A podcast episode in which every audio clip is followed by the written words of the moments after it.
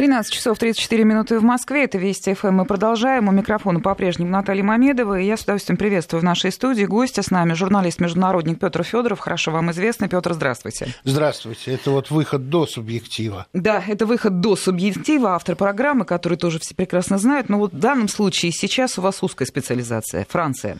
Вы знаете, Петр, э, я уже пообещала нашим слушателям разговор с подробностями и рассказала, что вы много лет работали во Франции, очень хорошо знаете страну и сейчас вот недавно были. Знаете, попрошу вас для начала поделитесь именно эмоциями. Вот какие чувства у вас вызвали кадры уличных протестов, беспорядков, невиданного в этом веке масштаба во Франции? Вы знаете, очень сложное, потому что первое чувство, пока не обрел детали некоторые выступления, это было чувство гордости, потому что французы есть французы. И не нужен был им никакой толчок из Америки или, вот как сейчас говорят, из России для того, чтобы встать и выступить против несправедливости. Я сам был несколько раз участником проявления французского духа. Ну, буквально уложусь в 30 секунд. Э, летел из Франкфурта в Лион, и э, самолет не смог взлететь, потому что что-то было с шасси, не рулилось. Нас пересадили во второй самолет. Самолет снова не смог взлететь из-за чего-то. Все э, фрустрированы, не знают, что делать. Встает француз и говорит, французы в самолете есть? Есть. Быстренько давайте петицию. Если нам сейчас не дадут самолет, пишем требования, чтобы отель был не ниже трех звезд, чтобы мы не разгружали багаж, а все это было занято тут, чтобы самолет завтра вылетел не позже, чем тогда-то, тогда-то, чтобы нам всем были розданы зубные щетки, пижамы и обеспечен хороший ужин. И как только этот список был составлен, Люфтганза, в принципе, приличная компания, ну, в общем, поняла, что лучше дать самолет чем чем французами. все эти требования, в общем, законные. Ну, а еще и, конечно, выплата компенсации каждому пассажиру гарантированная за задержку и отмену рейса. То есть вот. из этого можно сделать вывод, что французы люди хорошо организующиеся об этом говорит, и просвещенные. Об этом говорит вся их история потому что революция для француза – это, если хотите, среда обитания. Вот. И а, то, что через 50 лет после известных событий, а, когда а, студенты а, Сорбоны, начали свои протесты, но они перекинулись на всю страну. Мы всегда ограничиваемся этой картинкой студенческих волнений. Будь реалистом, требуй невозможного, конбендит, все остальные их лозунги. А то, из-за чего началось, девчонок перестали пускать в мальчишеские общежития и наоборот. Но а, Три недели страна была управляема по-другому. Были созданы рабочие комитеты, были взят контроль над крупнейшими э, предприятиями, принадлежащими государству, то есть общественного управления.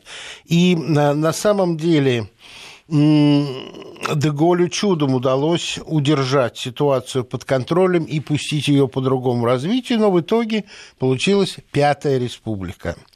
Сегодня, а, я об эмоциях, но а, продолжу, когда появились данные о том, что а, в участие, участие в этих волнениях принимают четыре, как бы скажем, структурированные группы. Это ультраправые, это ультралевые, это требующие экономических э, э, более свобод и выступающие с экономическими требованиями. Ну и, наконец, жители э, этнических пригородов, которые приходят пограбить. Угу.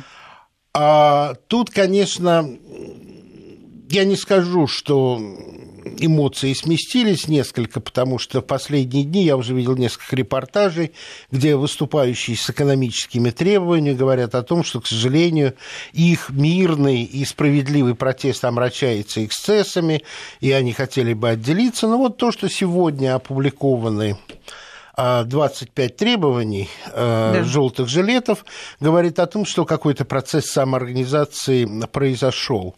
И я, конечно же, отделяю тех, кто вышел с экономическими, социальными, политическими требованиями которые дальновидные, которые отражают понимание этих протестующих того будущего Франции, которое должно быть, не макроновское будущее, от тех, кто устраивает беспорядки ради грабежей, но, к сожалению, в больших городах это непременная часть общественных, даже самых справедливых выступлений. Париж, признаться, жарко, жалко. Необычайной красоты город, э, сплошные памятники, и вот, вот это вот дым, камни, жалко. Очень жалко очень жалко, но поверьте мне, в Париже это не впервой. Да, это, это И известно. если мы вспомним а, барона Османа, который спланировал современный Париж, то бульвары и проспекты были спланированы именно для того, чтобы затруднить строительство баррикад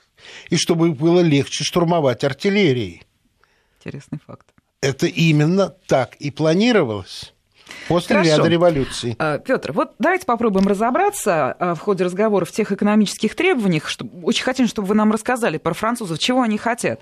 Но вот почему участники э, обвинили Макрона в оскорблении граждан Франции? Они же, что называется, похоже, переходят на личности. Вот в чем тут дело? Я помню очень хорошо выборы президента Макрона. Выбирали этого молодого политика с энтузиазмом, а теперь он якобы президент для богатых. Что, что произошло? Я с сожалением должен отметить другую черту французов. Это эмоциональная вспышка в том моменте, когда нужно принимать взвешенное политическое решение. Макрона избрали для того, чтобы не была избрана Марин Ле Пен. При том, что она бы не имела столько голосов, если бы за нее не голосовали те же самые французы. Макрон был избран потому, что в целом по Европе терпят крах классические политические партии.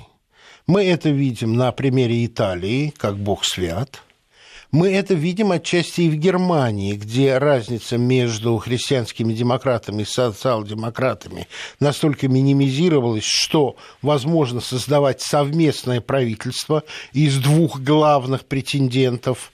И, конечно же, мы видим падение популярности классических партий в пользу роста, скажем, альтернативы для Германии и других партий, которые называются экстремистскими.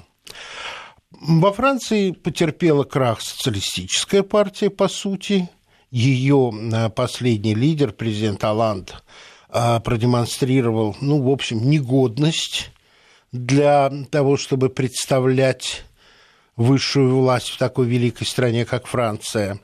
А Саркози тоже был недостаточно убедителен, вернувший Францию в военные структуры НАТО и не добившихся больших результатов в экономике.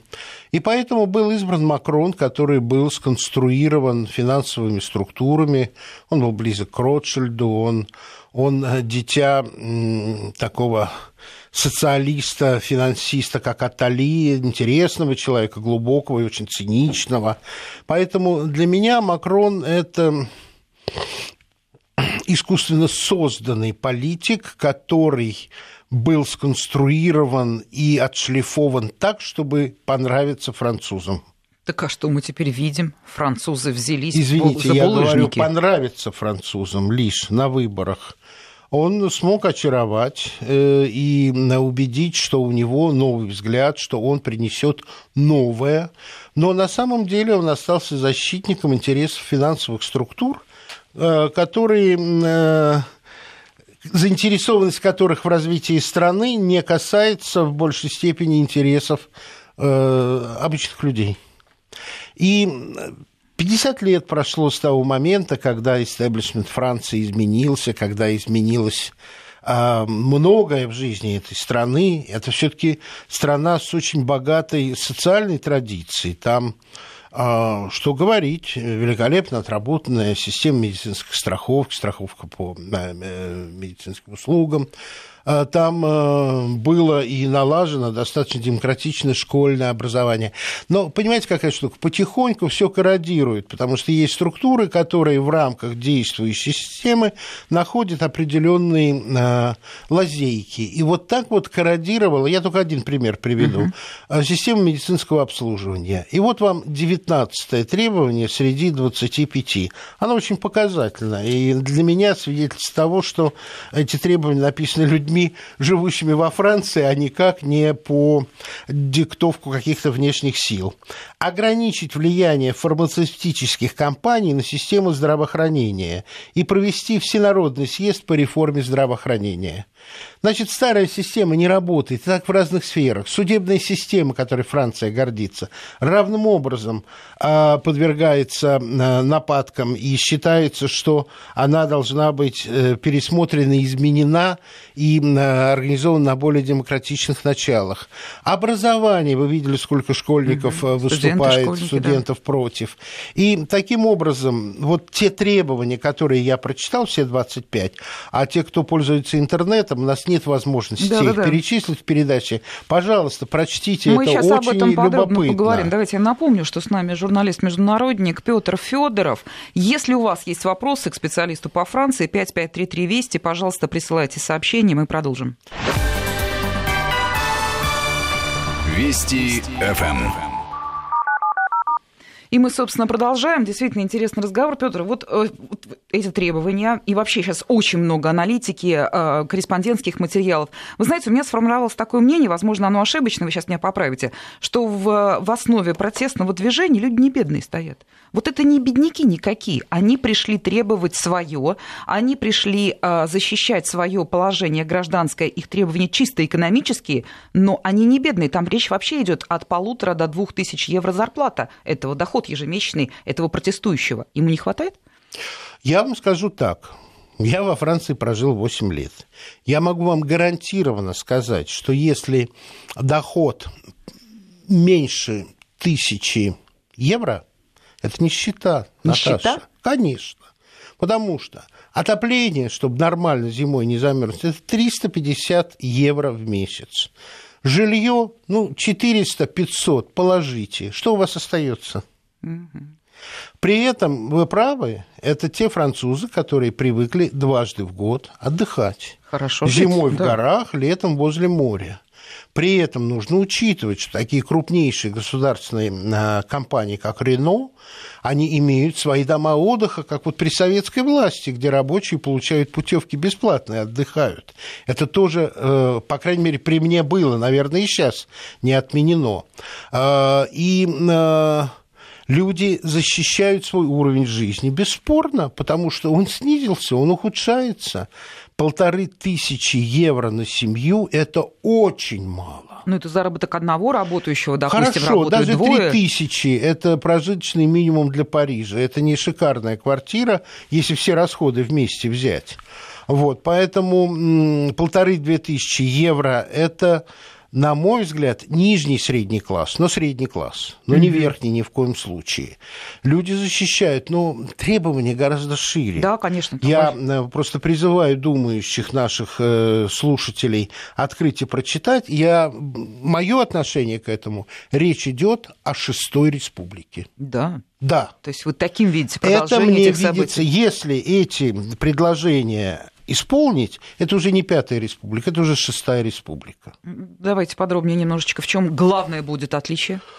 Ну, главное отличие, не главное отличие, а главное движение в том, что люди требуют переписать Конституцию. А если Конституция пишется заново, уже то это да. уже другое. Затем совершенно другой уровень вмешательства на государство в экономику, потому что когда речь идет о том, чтобы, скажем, запретить лоббирование и схемы влияния, выйти из Евросоюза, вернуть франки, вернуть Франции суверенитет, а, запретить, а, расчленить крупные банки, которые превышают э, э, своей мощью уже э, все разумные пределы.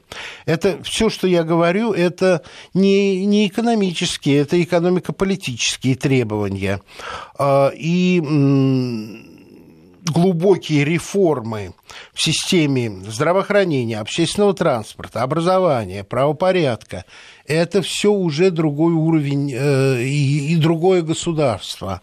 Ну, а бесплатная юридическая система для граждан – это вообще нечто новое. Вообще, я должен сказать, что то, что происходит во Франции, это очень поучительно, и я бы сказал, если не тревожно, то заставляет задуматься везде, в том числе у нас. Потому что я уже говорил об этом в этой студии. И вот э, позавчера, когда делал э, из Женевы вот такой вот оценочный взгляд на события во Франции, понимаете, Наташа, на наших глазах происходит огромная перемена вообще в историческом процессе.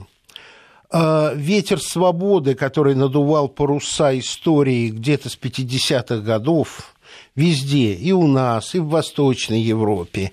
И люди думали, что, вот, скажем, с а, распадом Варшавского договора, распадом Советского Союза, вот не свобода сковывающая, вот оно ушло, и мы теперь развиваемся свободно.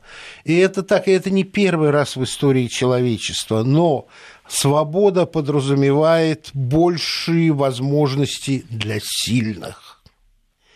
И на смену ветру свободы начинают в паруса истории дуть ветер справедливости – тот, который дул в наши паруса в начале века, когда Россия отказывалась от феодализма в первой буржуазной Октябрьской революции. И сейчас он снова задул. Что требуют французы? Справедливости.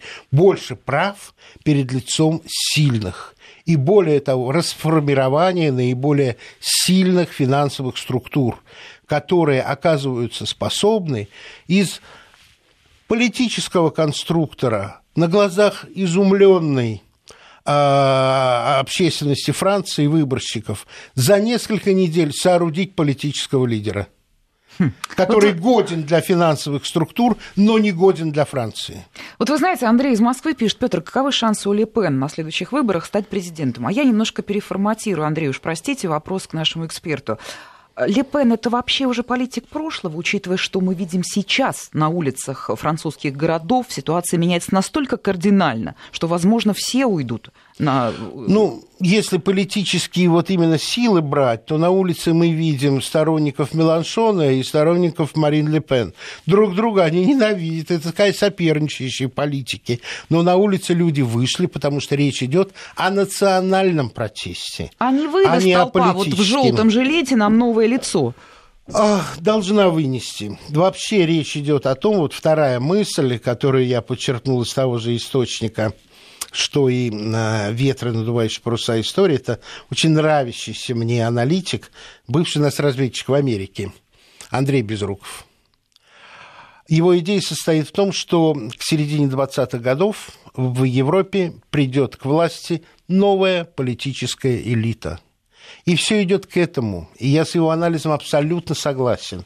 И мне кажется, что действительно мы присутствуем с вами в ситуации, когда рождается новая политическая элита. Кто написал эти 25 требований, которые я в третий раз призываю прочитать? Я не могу понять, Значит, кто написал. Я сегодня экспертам спрашиваю, кто лидер желтых жилетов? Нет у них лидера. А он пока еще не виден, но он будет вычленен обязательно. И дай бог, чтобы этот лидер не скоривался, как скоривались лидеры протестов 68 года, став евродепутатами, удачными бизнесменами и вполне встроенными, ну, в общем-то, в истеблишмент, который они создали. Может быть, это и логично. Вопрос тоже очень важный, на самом деле. Он, может, даже не столько про политику. А с вашей точки зрения, уровень насилия мы видели максимальный? Нет. Нет? Нет, он возможен и сильнее, потому что у спецструктур Франции опыт богатый, действия в том числе и в Африке. И э, приказ выполнить э, специальные силы Франции готовы но во что это выльется, вот я так говорю, говорю, говорю, а может и не во что, впереди Рождество, французы будут встречать Рождество.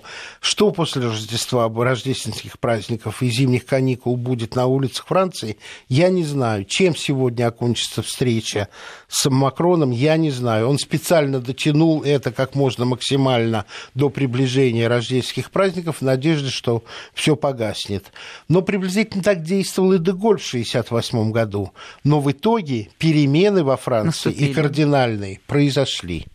Да, интересно. Э, э, у нас сегодня Петр Федоров, журналист-международник э, в студии. Вопросы к вам идут, их все больше. Скажите сразу, сегодня субъектив будет?